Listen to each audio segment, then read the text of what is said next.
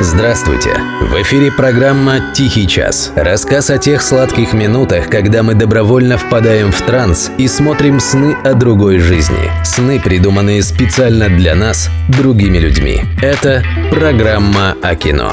«Тихий час». Автор и ведущий Денис Иконников. Привет любителям кинематографа от фанатов радио. Вы слушаете «Тихий час» и с вами регулярная рубрика «Краткий обзор грядущих премьер». Нашу программу вкратце можно описать так. Фильмы, которые стоит посмотреть. Ну, за малым исключением. Такой она задумывалась, так она делается. Талантливых критиков и блестящих хулителей всякой лажи и так полно. Мы с ними не конкурируем, мы про другое.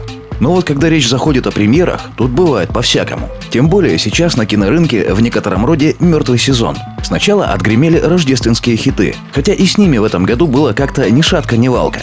Потом откатали свою программу те, что пониже и пожиже. Ну а теперь за наше внимание будут биться все остальные. Что энтузиазма, ясное дело, не добавляет. Ну, достаточно лирики. Let's, как говорится, get down to business. Перейдем к делу. Что нам с вами подарит следующая кинонеделя, сейчас разберемся. Мария, спасти Москву. Фильм, приуроченный к 80-летию спасения столицы нашей Родины от гитлеровских оккупантов. Битва за Москву стоила Советскому Союзу почти миллиона солдатских жизней. Еще 900 тысяч временно выбыли из строя с ранениями.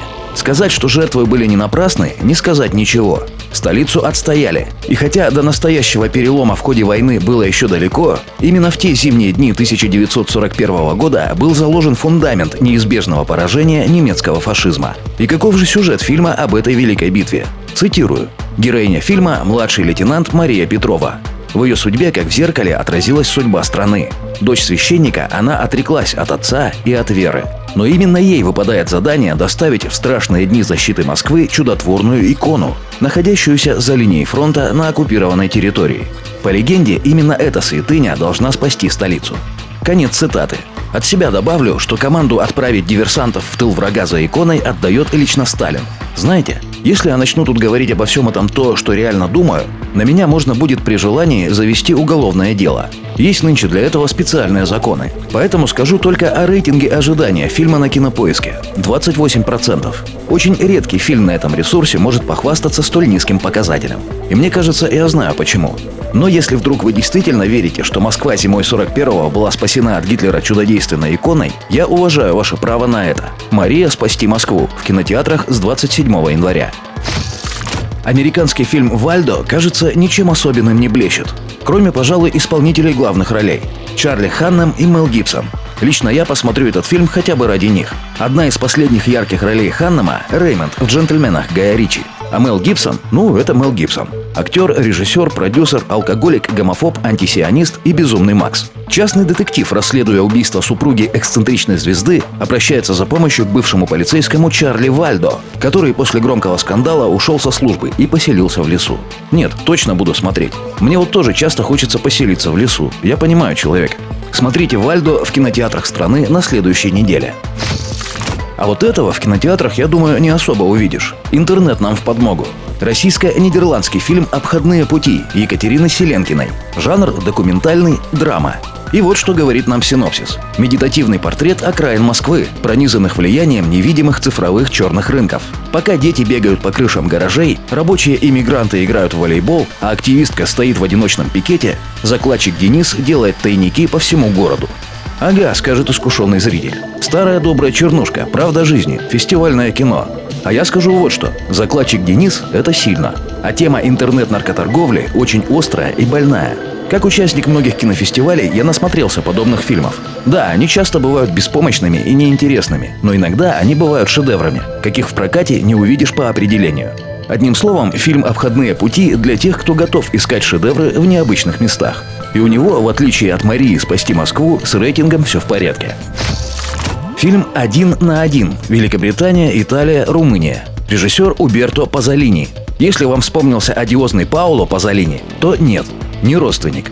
А вот описание сюжета – когда 34-летнему мойщику окон Джону остается жить всего несколько месяцев, он пытается сделать все возможное, чтобы обеспечить трехлетнему сыну прекрасное будущее. Премьера за рубежом состоялась еще в позапрошлом году.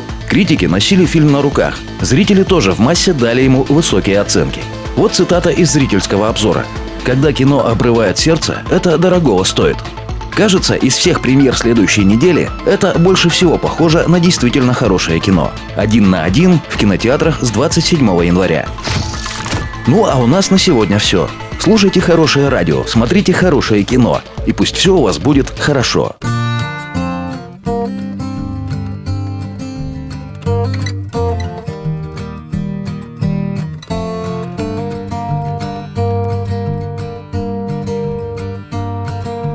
Like so many girls, Jenny Wren could sing, but a broken heart took her song away. Like the other girls, Jenny Wren took wing. She could see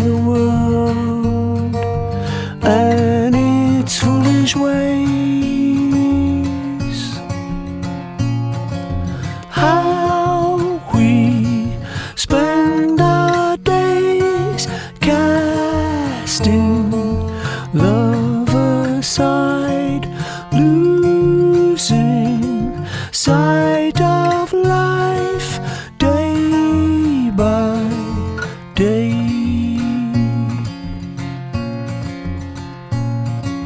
She saw poverty breaking up her home.